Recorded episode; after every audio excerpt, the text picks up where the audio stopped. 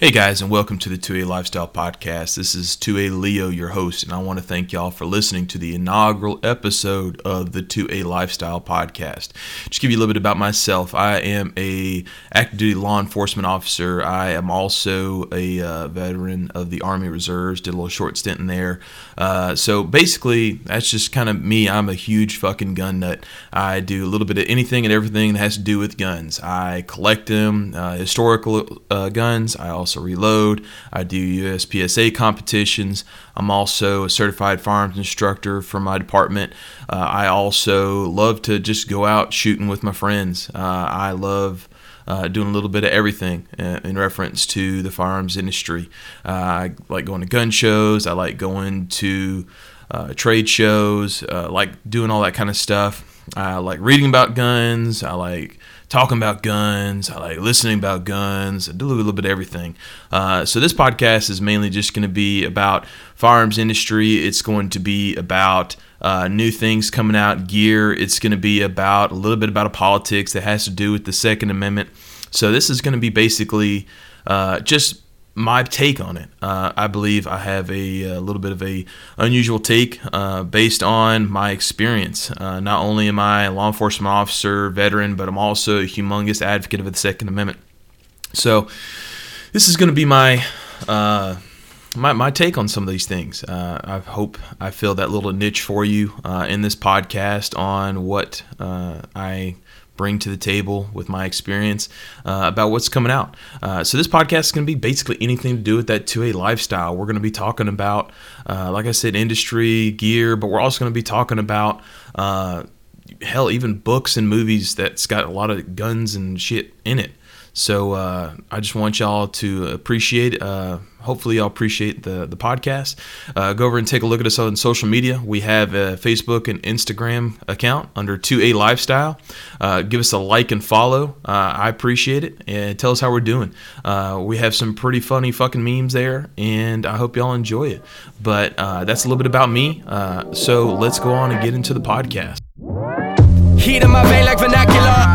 The with a spatula. Y'all are not ready for action. All right, the first segment of this podcast, we're going to be getting into this uh, news article that I'm sure y'all have seen. Uh, it is called The Heavily Armed Millennials of Instagram Gun Owners, Social Media, and the Rise of a New Firearms Culture. Uh, this article was posted in the Washington Post.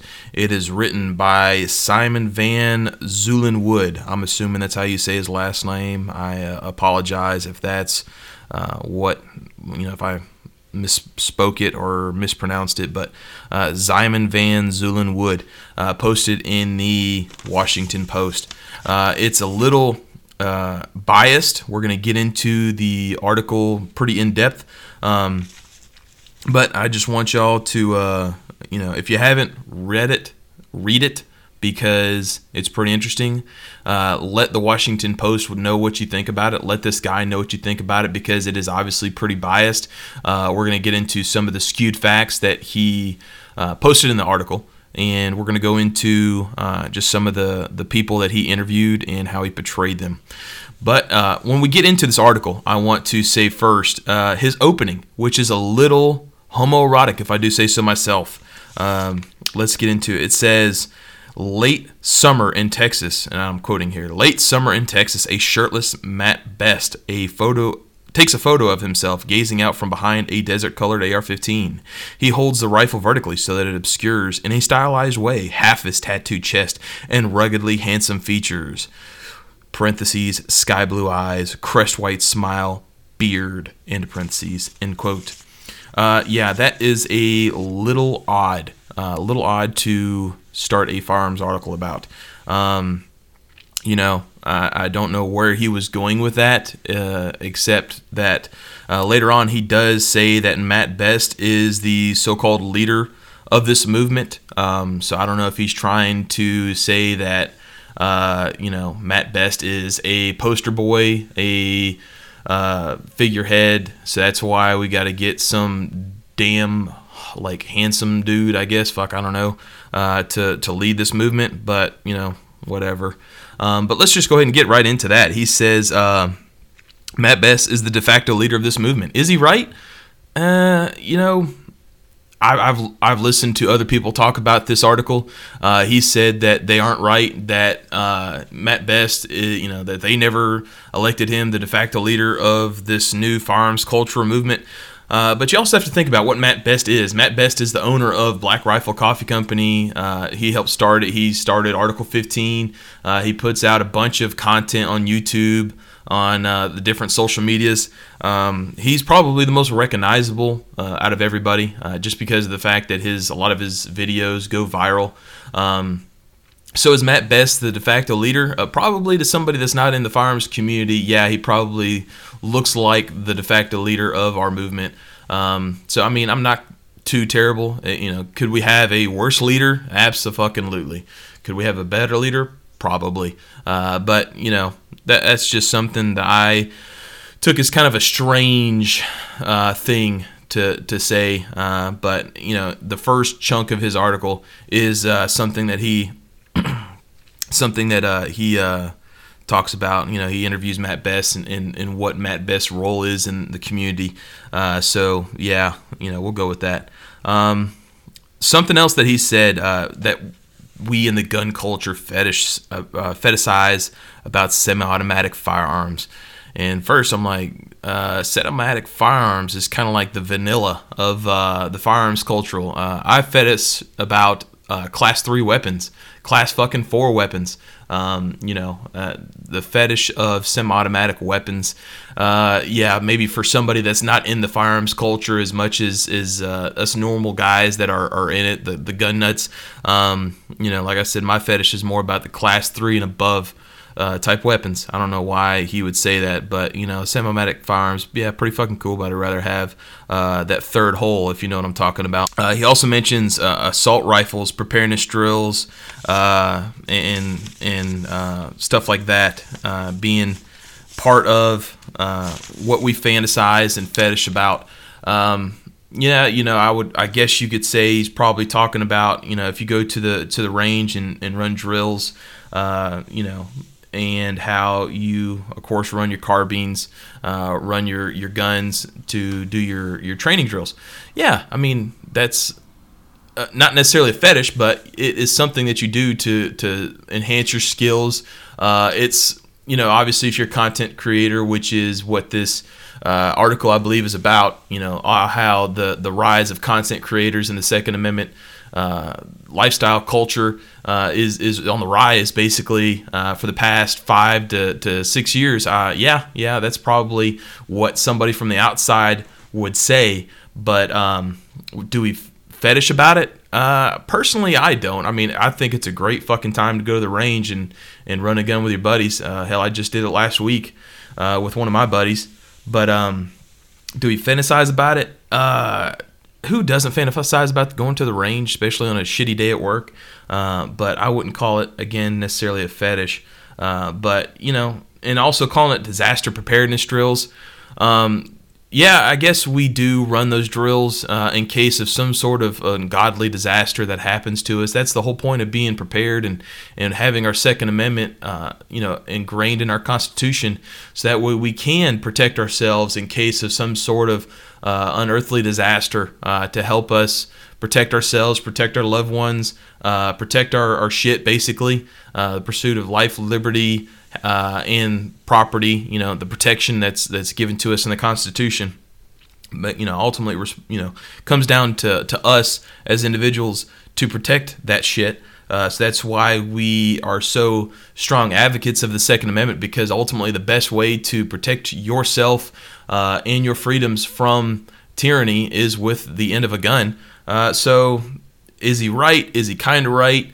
Yeah, he's kind of right, but I think again, and you'll see more as I talk about this article, uh, how he runs a little bit more of a bias. Um, yeah, I, I, guess he's somewhat right, but the way he words it obviously shows a little bit of his bias. Uh, the second thing I'd like to go into uh, is he talks about how firearm is basically a, and I quote here, as much as a weapon as a man cave accessory.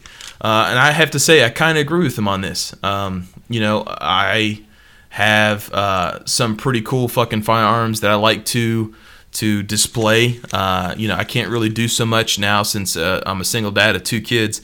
But uh, I guess maybe when they grow older and shit, uh, and I don't have to worry about them doing some stupid shit with a gun, uh, yeah, those guns that I like to kind of display, you know, uh, will be a car, part of a, a, man cave accessory. That's obviously, you know, if you think about it, yeah, that's that's kind of that's a lot of true. Because I mean, when you look at the old fucking Looney Tune cartoons, uh, what did you always see? You always saw a grandpa shotgun or rifle hanging on the wall above the fireplace.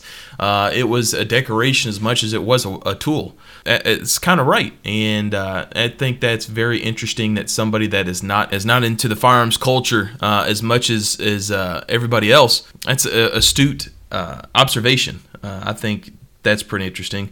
Give me your thoughts on that. I, th- I think he's correct. Uh, of course, somebody might disagree with me. They think it's not a a decoration. Keep it more of as a tool, but yeah, I, I think that's a very astute observation and also going into uh, the the next one. Towards the end of him interviewing Matt Best, uh, he has uh, some shit that I think maybe he's trying to make Matt Best seem like a douchebag. He uh, talks about it is uh, people trying to be you know many little badasses, get a little bit of taste of the drug. Uh, by running and gunning and, and having all these tactical weapons because they never served. Is that everybody's uh, reasoning for for doing shit like that that never served. You know, I, I served. Uh, I'm also, uh, like I said, a full time law enforcement officer. Uh, but I do it just because I, I love guns. I think they are. Uh, great tools. I think they are things that is basically a modern martial art. You know, I do Brazilian Jiu Jitsu, but I also do, you know, USPSA, uh, you know different firearms drills and competitions and local matches. Uh, it is just as much as a martial art as Brazilian Jiu-Jitsu, in my opinion. Does he try and make seem like Matt Best is is a douchebag for calling people out on on shit like this?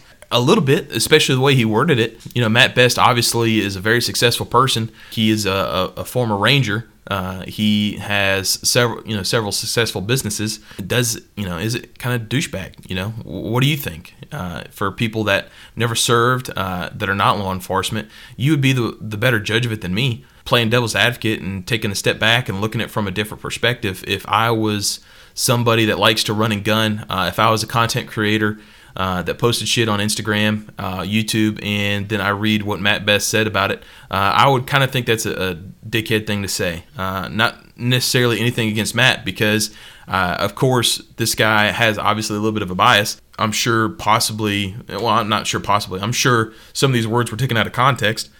so you know that that's something that I think that the writer of this article might have been trying to do, uh, especially since he considered Matt Best the de facto leader of this movement. Maybe he's trying to get infighting in uh, the gun culture uh, in reference to this. Because, just to be fucking honest with you guys, gun culture, the Second Amendment community, we love to tear each other up. We love to fucking hold each other accountable, which is a great thing because in our culture where it is constantly under attack, that is something that needs to happen. We need to keep each other accountable but we also love to tear each other the fuck apart. Perfect example was a few weeks ago Benchmade. How many times was Benchmade destroyed on fucking social media? Absolutely fucking destroyed on social media. Uh, all because we love to attack each other. Um, you know, did Benchmade deserve it? Uh, from all the the aspects that I saw, yeah, they kind of deserved it a little bit. That's just my kind of personal opinion about it. Uh, so going on to the, the next the next uh, the aspect of this article.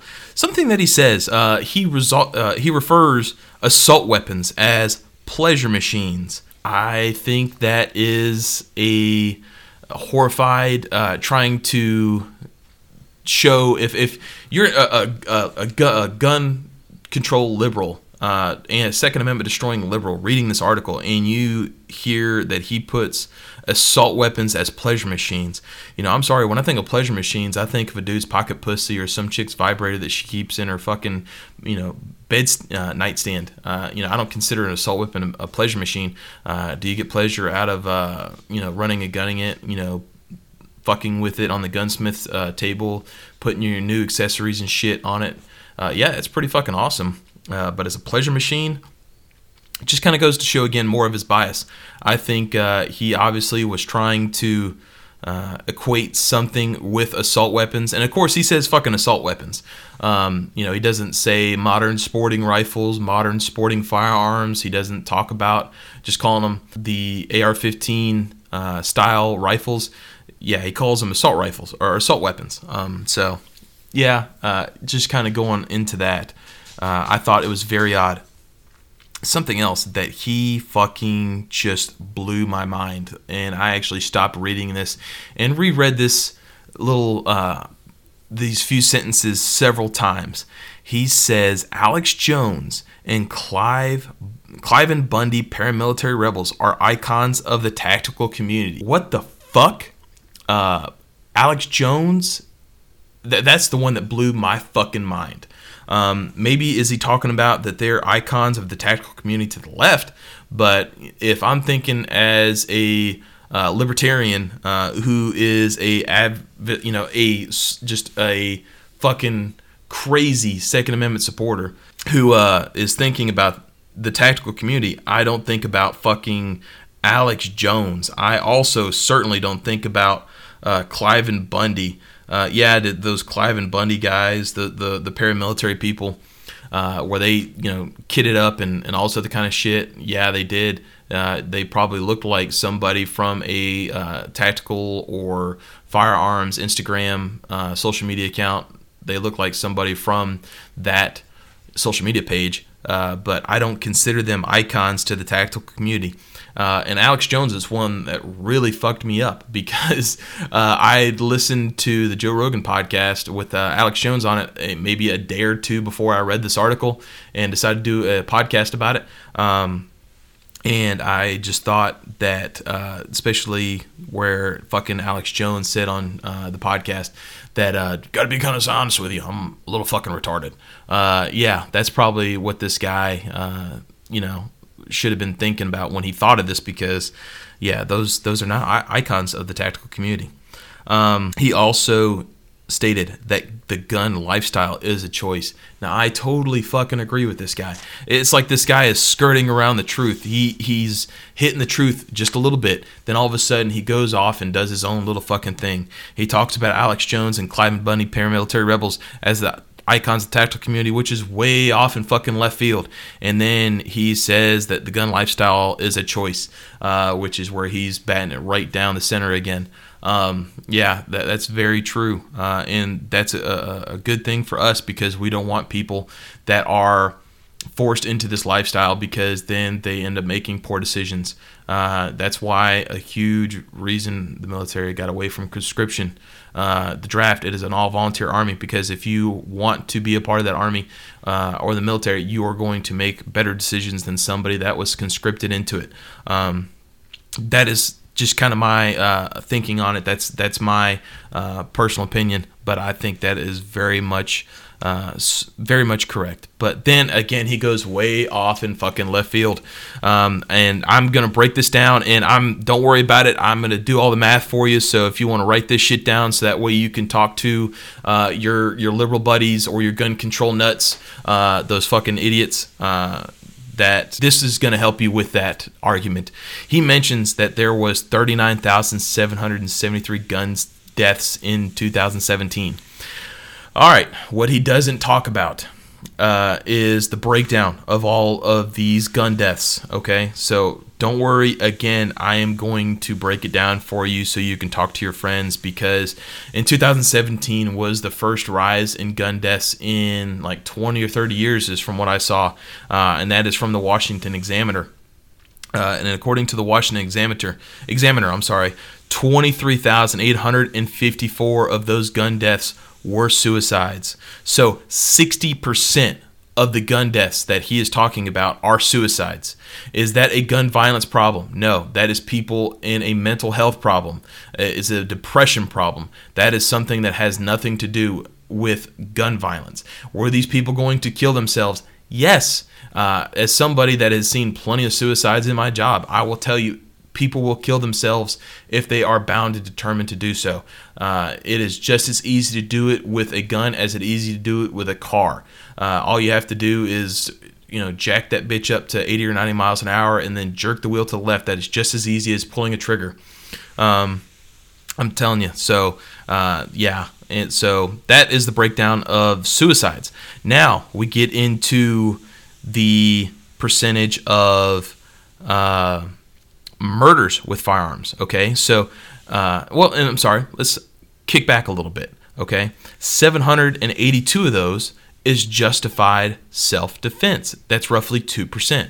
Uh, so that is, uh, you know, Joe Thug breaks into your house and you blast him uh, in the in the front door. Uh, so that is the uh, the the breakdown on that.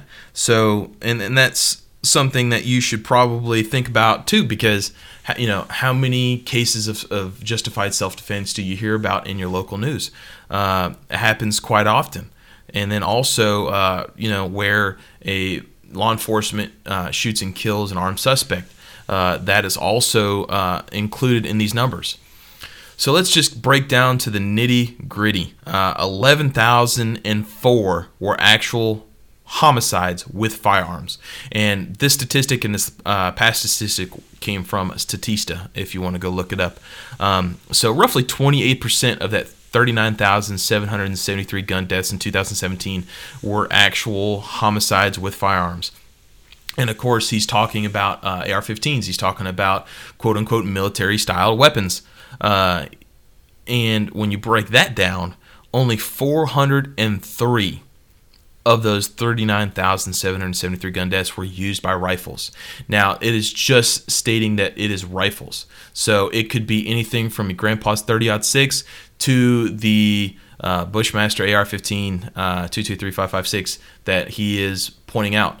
Um, so only 403 were used uh, were rifles, and we don't even know if those were modern sporting rifles. They're just saying rifles in the statistic, the breakdown. Uh, so use that in your bag of tricks whenever somebody starts talking about gun control, because uh, they always uh, trust me. When I was looking up the statistics for this breakdown uh, to go in and give y'all this bit of information uh, to try and, and show the bias of this reporter of this journalist um, there was tons of articles about how saying that 2017 was the rise of gun violence and how it was the first time it was the rise of gun violence in so many years but it doesn't break down uh, the actual uh, statistics of what was suicides, what was murders, what was justified self-defense, what was actually uh, firearm, uh, you know, the breakdown of the firearms used. And uh, of course, everybody is the one that wants to uh, break down and, and say that, oh, you know, that's why, because the AR 15s are more accessible. Uh, they are the cause of the rise of gun violence. so it is just total and utter bullshit. Uh, so again, this clearly shows the bias. He doesn't. He uses the statistics to support his view. Um, but I gave you the information. You go ahead and use it. Uh, this is what the actual truth of statistics are. Um, something that he goes into, uh, and I like it because the firearms community is a diverse community. Uh, something that I think uh, I'm glad he went into. He was talking about uh, Kaitlin Bennett, who used the AR-10 in her graduation photo at Kent State. Uh, I will say that uh, I am not a particular huge fan of her after the fact, uh, and I believe it's kind of an attention attention whoring, if you I do say so myself. But I'm glad that we have diverse leaders in the gun community. Again, uh, as I said earlier with Matt Best, could there be a worse uh, leader or figurehead in the gun community? Hell yes, there could be a worse one. Uh, could there be a better one? Most likely, yes. Uh, but this is who we have because of what happened. Um, and, and I'm glad that he's mentioning, especially women in the gun community because again this is a diverse gun community that we have. The second amendment is for everyone. It is a human right. It is a human right for everybody. So i'm glad that he's throwing some women out there. Uh, but then again uh, you know him swinging the spectrum again. He mentions how kent state is also the site where the national guard killed protesters during the vietnam. Uh, i definitely think that uh, that is kind of a bullshit uh, comparison between uh, Kaitlin Bennett and the uh, picture she taken, comparing, you know, talking about how this is the site where National Guard soldiers uh, killed peaceful protesters and so on and so fucking forth.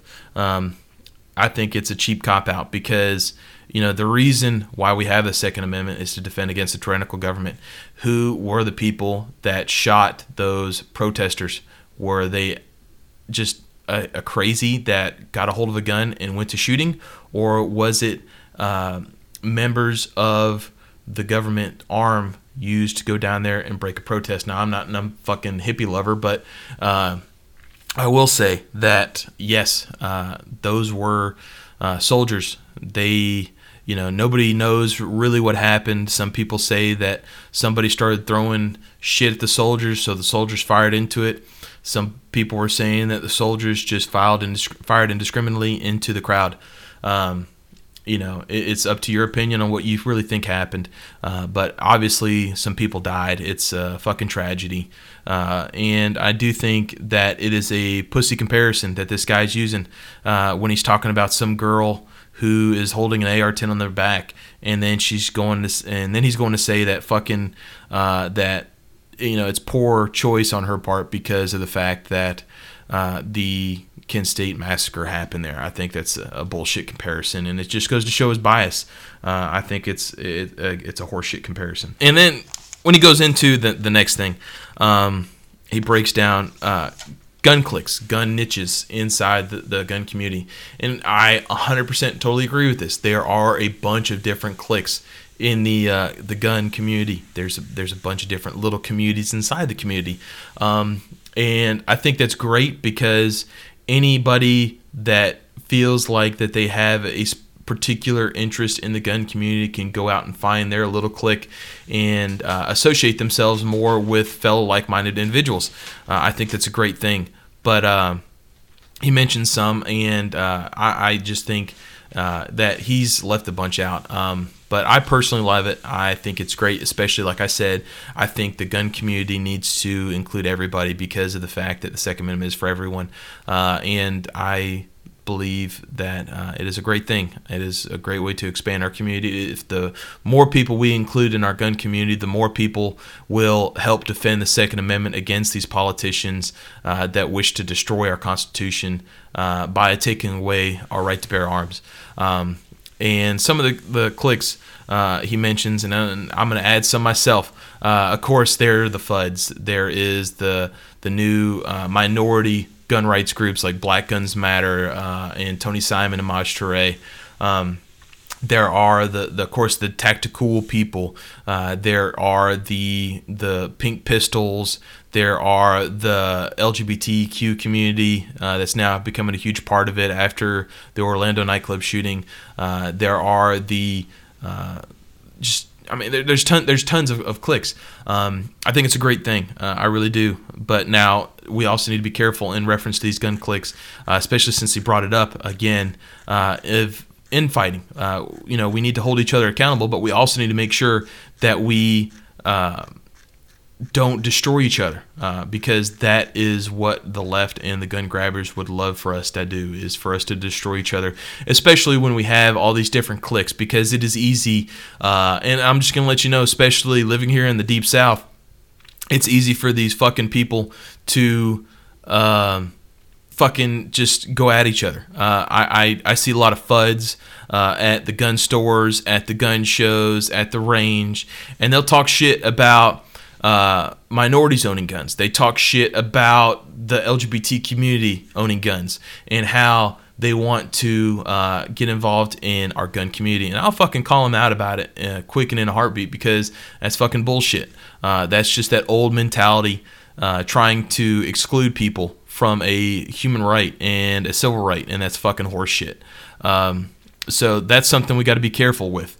So that's something that I task y'all with is to try and include everybody. Uh, you know, if you have, if you're a part of one of these gun clicks, uh, you know, kind of cross click yourself. Uh, you know, if you're one part of one click, reach out and uh, you know spend some time with another gun click in the gun community because uh, it's important for us to to be united and especially with shit like this where this guy is is trying to destroy uh, our image so that way people that want to take away our gun rights see us lesser than people.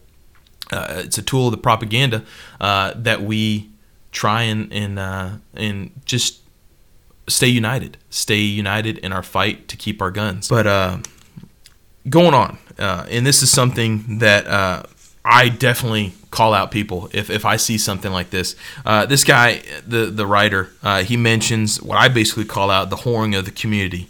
Uh, and, which I believe is fair enough, uh, fair enough to call that uh, through advertisements. Uh, he talks about how some of these content creators on social media get paid big bucks for advertising businesses and products on their social media, just because of, of, their followers that they get from doing uh, videos and shit like that through the gun community, and then all of a sudden uh, they start advertising and they are making a killing. Um, hey, if it's more power to you. I'm a capitalist as well. Like I said earlier, I'm a libertarian, but I'm a capitalist.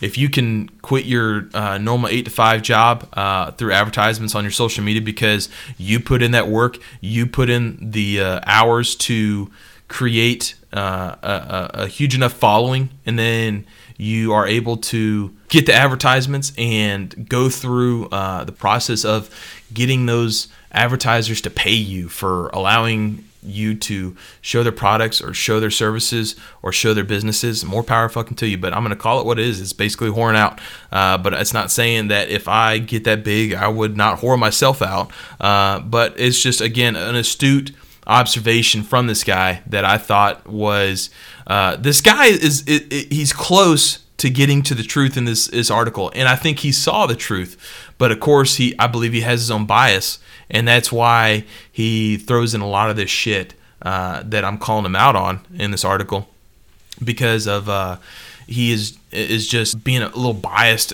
in his reporting in his reporting of statistics and reporting of what he saw, but he touches on that kernel of truth. Like I said, he goes from left field to shooting straight, uh, again, straight uh, up the middle in reference to this article. And it's something that I thought is, is interesting to point out because he uh, does make some very astute observations, but he also has some incredible biases. Uh, and then all of a sudden, uh, he talks about uh, Anne Robbins. Again, this is great, I think, for the gun community. Uh, Anne Robbins is a woman in the gun community uh, who sells tactical products or gun related products specifically advertised towards women. I think it's a great thing. Uh, you know, as I stated earlier, uh, we need to include everybody in the gun community. We need to have leaders uh, in the gun community from all walks of life. Uh, and this is just a, uh, another thing. And something also that if you haven't figured this out, I think it's important to realize is that the growing, the fastest growing uh, the fastest growing community inside the gun community is women. Um, whether you like it or love it or you hate it, uh, it's fucking happening whether you whether you want it or not.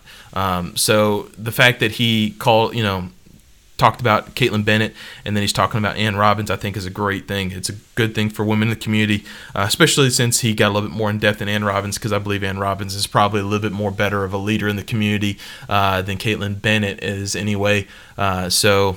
Uh, kudos for him and kudos for Anne Robbins to getting in the interview uh, because it's it's a good thing for our community and it also shows the liberals and the gun control advocates that read this article because they're obviously going to read this article because it's in the Washington Post. It's written by a guy from New York uh, that is of like mind to these people. So that's why uh, it's interest. It, it's a good thing that he interviewed them, uh, interviewed Anne Robbins because it shows that we're not all fucking Fudds uh, or threepers. Uh, you know that what the liberals try and, and uh, portray us as. Also, something that he mentioned that I thought was pretty interesting to note is that in 2007, according to the ATF, there were 10 gun sellers that had tactical in the name. 10 years later, in 2017, it was 120. Is this good or bad? Uh, I thought that's what I kind of picked up from this article. Is it good or bad?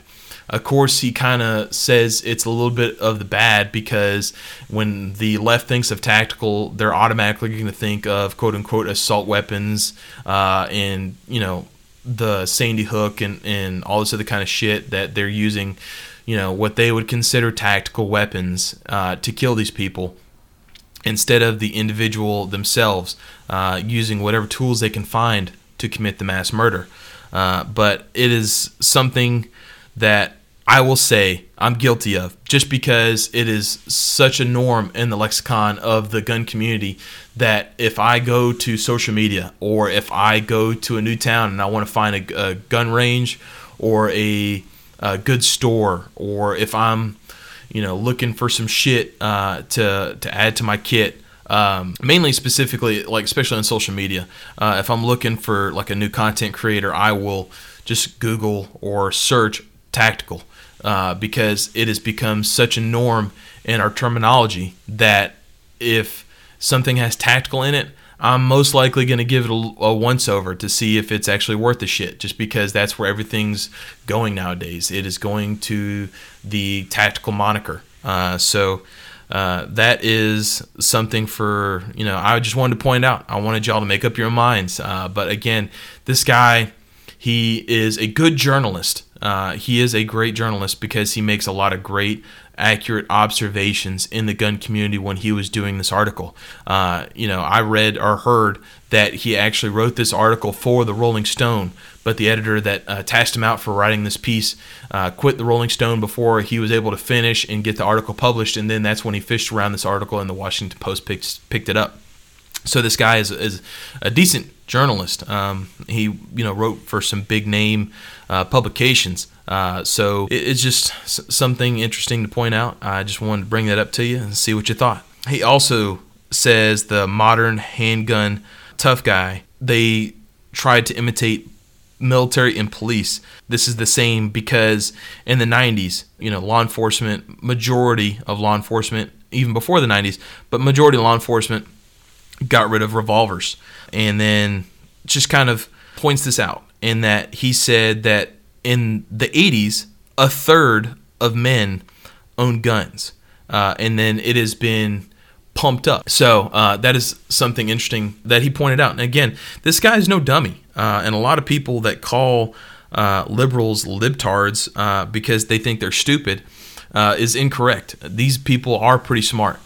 He did definitely do some good research because you also have to think, yeah, you know, if you think about it, and I think it was like in Batman Begins uh, when the police commissioner Gordon, says, you know, we start carrying semi-automatics, they start carrying automatics. We start wearing body armor, they start buying armor-piercing bullets.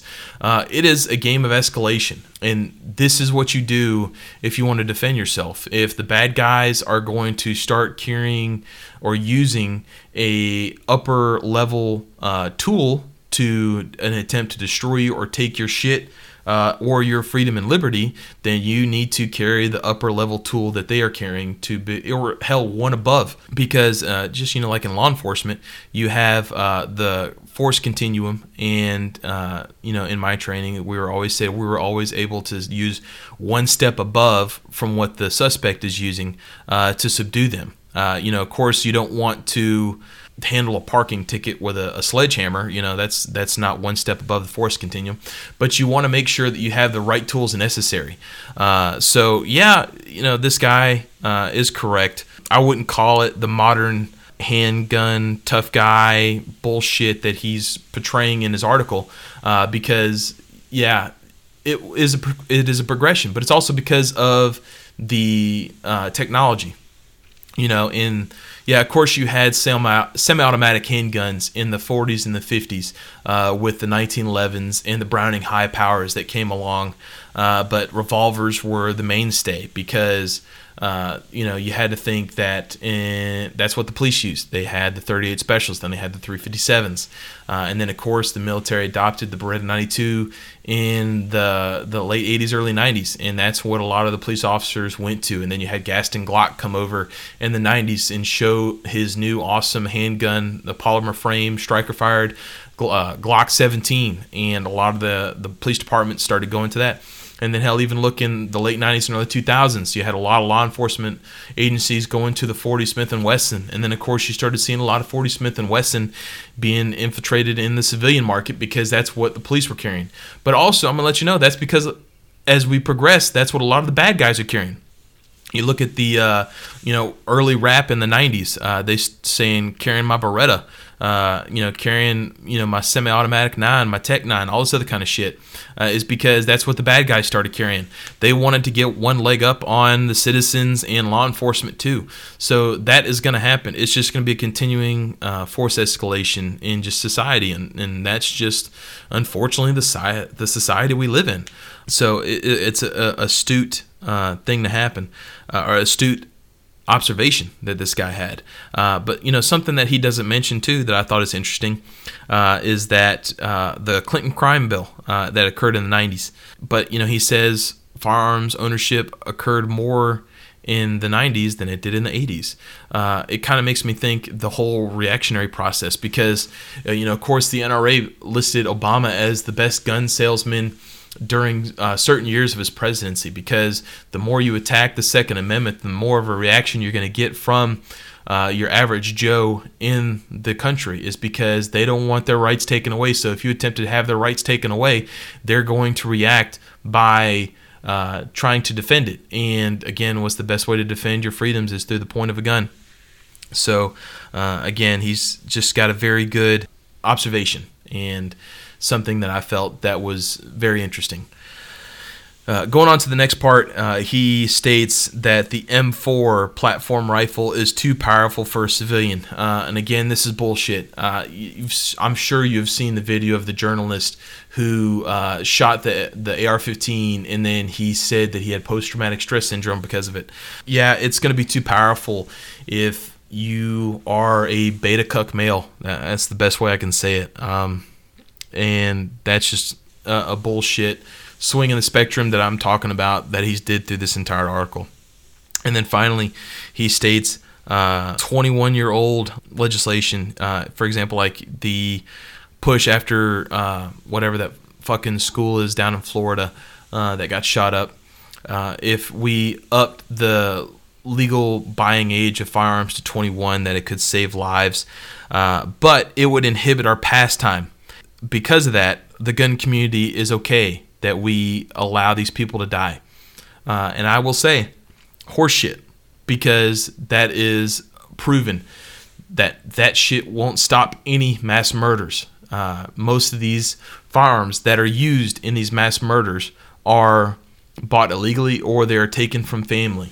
So it doesn't matter. That's not going to save anything. And because he said that he's trying to, to make the gun community look like we are a bunch of heartless bigots that don't care about anybody else because we just want to keep our guns.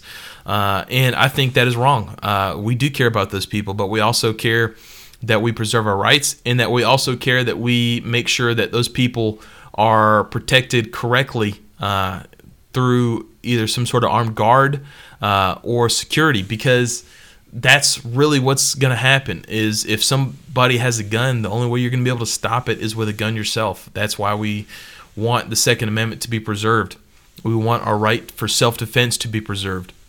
And i truly feel that the the article is ending that way. Is just bullshit because it shows that the bias that he had all along uh, that he was trying to portray the gun community as a bunch of extreme nuts. And i think that's horseshit. Uh, I've pointed out several instances in this article where this guy made very astute observations to give him sort of give himself some sort of credibility because uh, you know he pointed out some very astute things that I thought that he was correct on, even as myself.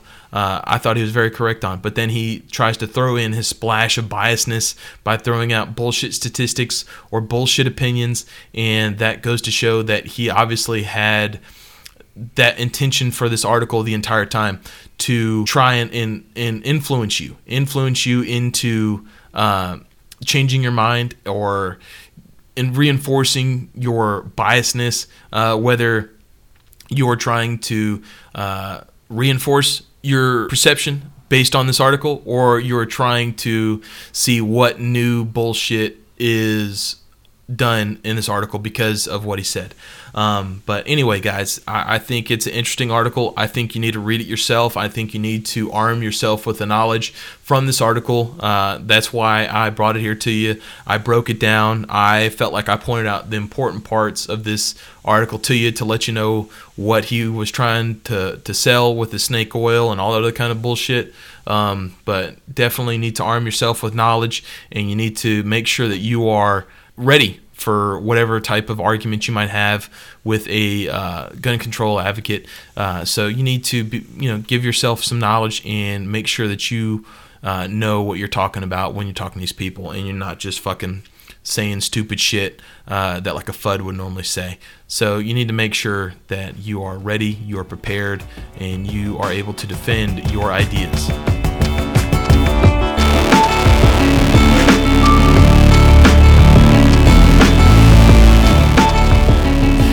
Right, guys, this is the point of the podcast, we're going to start talking about some uh, cool gear that we've either seen or we personally, I personally have and, and uh, tried out. So the first one we're going to go over is uh, Action Target. Uh, they introduced a game series uh, of paper targets. Uh, I think it's pretty cool. each target includes unofficial rules for playing the target game, and there are 20 different games in their different target selections. this article comes from Recoil. Uh, some of the games that they have in there includes uh, Alien Invasion and also uh, like Battleship. Alien Invasion is uh, fluorescent uh, colored, and then also Battleship is kind of set up. Uh, it's actually called Ocean Battle, but it's basically Battleship. Uh, these are kind of cool games. Uh, just if you have any children that are getting involved into the shooting sports, uh, I use shit like this for my eight-year-old son. Uh, last year, I got him involved into shooting, started taking him to the range, and uh, that's what I started doing. As I got him uh, some battleship targets. Uh, went and found some different targets online, uh, some little alien and dinosaur targets that he could shoot uh, shoot his little 22 uh, Smith & Wesson MP compact at, and he fucking loves it. It's a great idea. I'm glad to see the target companies and companies in the gun industry are doing shit like this because I think it is an important part to help the next generation get into gun shooting. I believe that it is a, a, great tool. Uh, I highly encourage more companies to do shit like this. These targets aren't that very expensive. The starting target uh, MSRP is $1.12 per target and of course, you can get volume volume discounts uh, where you can get up to uh, a thousand targets for 36 cents per target. Uh, you can get them at Action Target's website. Uh, I think is a great thing. Uh, I again, like I said, I use this for my eight-year-old son. I've used similar things for getting new shooters that are high school kids into the uh, shooting sport. Something fun to do at the range uh, cool games that you can play with your buds to see who's the better shooter, who's faster, instead of the old dueling tree or faster, however, you know, faster draw and shot on target and shit like that. Uh, the next product that I'm going to go into is the Mantis X. This is something I've had for uh, probably a little over a year. I use it in training. I use it to help my uh, other law enforcement officers that I uh, am a part of in the shooting industry. Uh, you know, shooting instructions. Uh, I kind of actually check it out like a library system. Uh, it's something that I, I, think it's a great tool. Uh, it is something that you put on the bottom Picatinny rail of your firearm, and it registers, uh, you know, your your trigger pull, uh, shot times in between each trigger pull. Uh, it, it's a great little system. It's something that you download onto your your phone or your tablet. You charge it using a little micro USB charger, which is every you know everybody's got one of those fucking things, um, and uh, it's something that you can either do. I do it in my office. Uh, you can do it at home, and it's it's a great little thing. Uh, I've had it now, like I said, over a year. I actually bought it used. I bought it used for about I think around sixty or seventy bucks. It came. Uh, I bought it with a chronograph, and uh, it, it's a great little tool. Uh, it, it's used or brand spanking new. it's not that terribly expensive. Um, it is something that I believe that is, is a great kit in the uh, tool bag that you can use to make yourself to become a better shooter. Uh, brand new, they run for about $150 on Midway USA, or you can get them on Amazon. Um, it is something cool that I think uh, people, you know, if, if, you're looking for something to help you make you a better shooter, I think this is a great little tool that you can use. Of course, it does not uh, substitute live fire training, but if uh, you are a poor like me, uh, a single dad of, of two, uh, and a law enforcement officer, which the pay is not that great to begin with, uh, it is a great way to keep up your skills. Uh, it is a great way to practice and drill the fundamentals. Uh, I think it is a great little thing that they've come up with. So, uh, if you were looking for something to uh, add to your kit to make yourself a better shooter and to uh, just have some fun with, I think it is a great tool something that I would recommend to anybody. I would recommend anybody that the Mantis X is a great tool to use. Um, if you can find yourself a used one, I found my used one on Facebook Marketplace, um, but you might be able to find yourself something used uh, somewhere else. So go take a look. If you can find it, get it. Uh, if you have the money. If not, maybe like I said, you and your buddies can go and, and have these on it or whatever. Uh, I lend mine out like almost like a library card system at my uh, law enforcement department for other shooters to use uh, to get better at before uh, range qualifications. Much too complex. Too complex. Much too complex. Too complex. Too too too complex. Too too too too complex.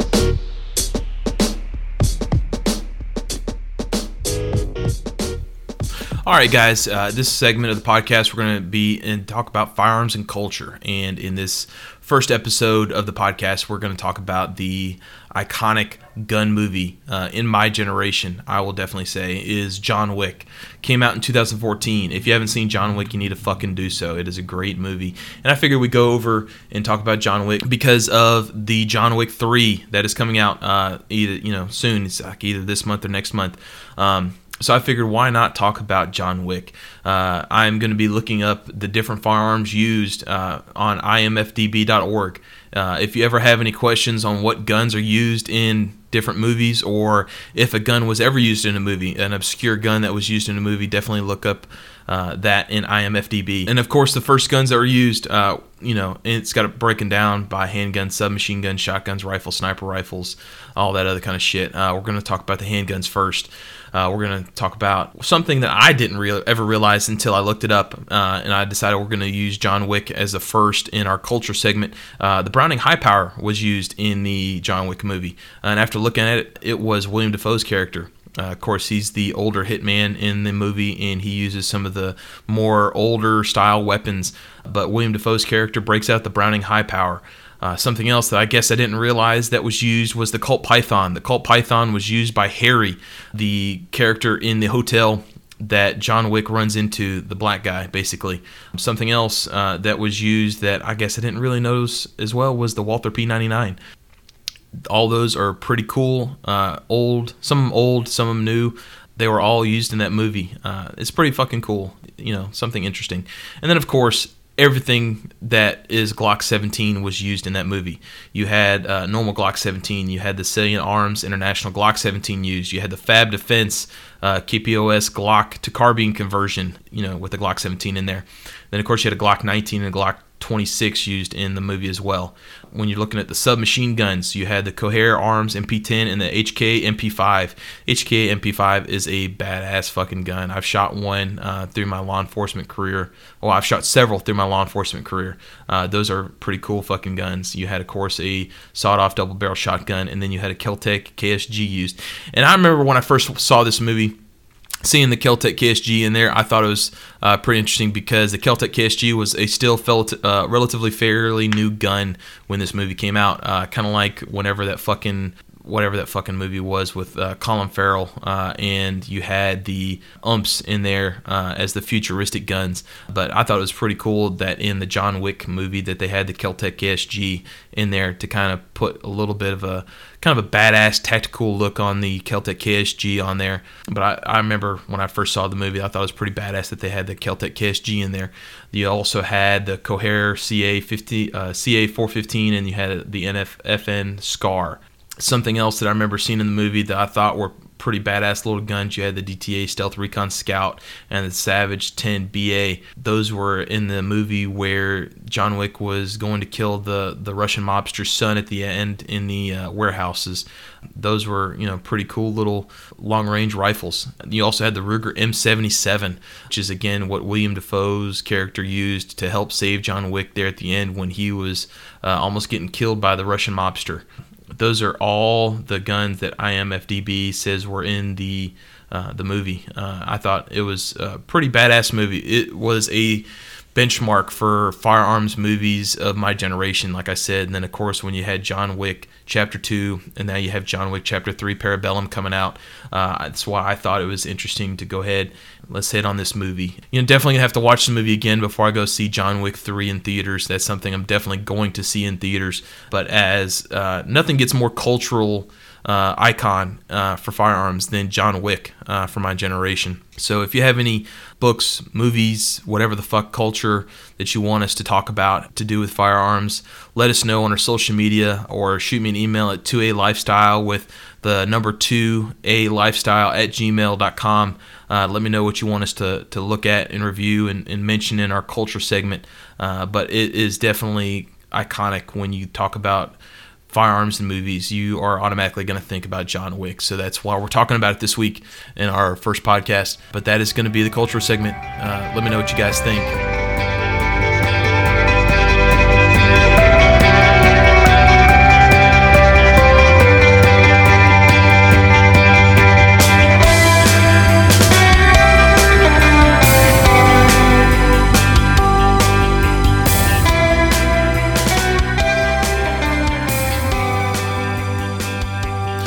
Right, guys uh, and gals, it is time for us to wrap this shit up. Uh, this is going to be the end of the podcast. I want to greatly appreciate you guys for listening to the first inaugural episode of 2A Lifestyle. Uh, I'm just going to let you know I had this podcast recorded and pretty much fucking done and edited two weeks ago when I didn't have my kids last time. Uh, then all of a sudden, um, I had my podcast set up in my home gym, and I was in here, and my kids were fucking around in here, and they ended up erasing the whole fucking episode. So it might seem that some of this shit, uh, especially like the article from the Washington Post, is might be a little bit outdated, but that's because I had to re-record this whole motherfucking shit show again. I thought, you know, of course, my other episode was was pretty good, but I had to redo this whole fucking thing again. Uh, so sorry that things might be seeming a little out of date. Uh, I'm going to try and keep things a little bit more up to date in reference to news and shit like that, uh, in reference to the podcast. But uh, just let you know, like I've said before, I'm a single dad two. Uh, so I try and record these episodes when I don't have my kids, and then I try and edit it uh, just over the, the span of the two weeks I do have them because I do have them full time primary custody. So uh, that is kind of my spiel on uh, how this shit show is going to be run, how it's going to be edited, how it's going to be published. So uh, we're going to try and do this bi weekly uh, if we get enough of a following, and hopefully eventually we will because I enjoy doing this. I enjoy talking about guns. We might do this into a weekly podcast, but we're going to start doing this um, whole shit wagon bi weekly. We're trying, I'm trying to get some maybe some co-hosts on. I got some good buddies uh, that I would like to bring on, uh, maybe bring their own little perspective into the whole firearms gun community and what is going on, what's happening, shit and culture, all that other kind of stuff. Uh, hell, if you want to fucking be on the show, give me an email, shoot me a message on social media, and uh, maybe we can find a couple good co-hosts to uh, give their own opinions onto this whole this whole world of, of guns. Um, but guys, I greatly appreciate you listening. Again, uh, give us a like and follow on social media, Instagram, uh, Facebook, 2A Lifestyle. Trust me, you will not be disappointed by some of the cool and hilarious fucking memes that I send uh, and post. Uh, I would appreciate it. And guys, uh, give us a like uh, and subscription on iTunes and all the other publishing uh, apparatuses that we publish on our podcast. Also, give us a review. Uh, that's the best way to get us to reach out to other people uh, to let them know that, hey, there's a cool new fucking podcast about guns that I think you might think is fucking hilarious. I think you'll like it. Um, share it. Uh, I'm going to be sharing these episodes on social media and also on our website. Uh, so that way, you know, more people can find us. Uh, but I greatly appreciate y'all listening to the podcast. And again, thank y'all so much for uh, for listening, and I appreciate it. I appreciate y'all. This is going to be the end of the podcast, and again, I appreciate you guys. And just let us know what you think. Let me know what I'm doing right. Let me know what I'm doing wrong. Let me know what you want to hear. Uh, I might take it into consideration, and it might be something I'll think, "Fuck, why didn't I think of that?" Uh, so yeah, I greatly appreciate you guys, and that is going to be the end of this show. Thanks.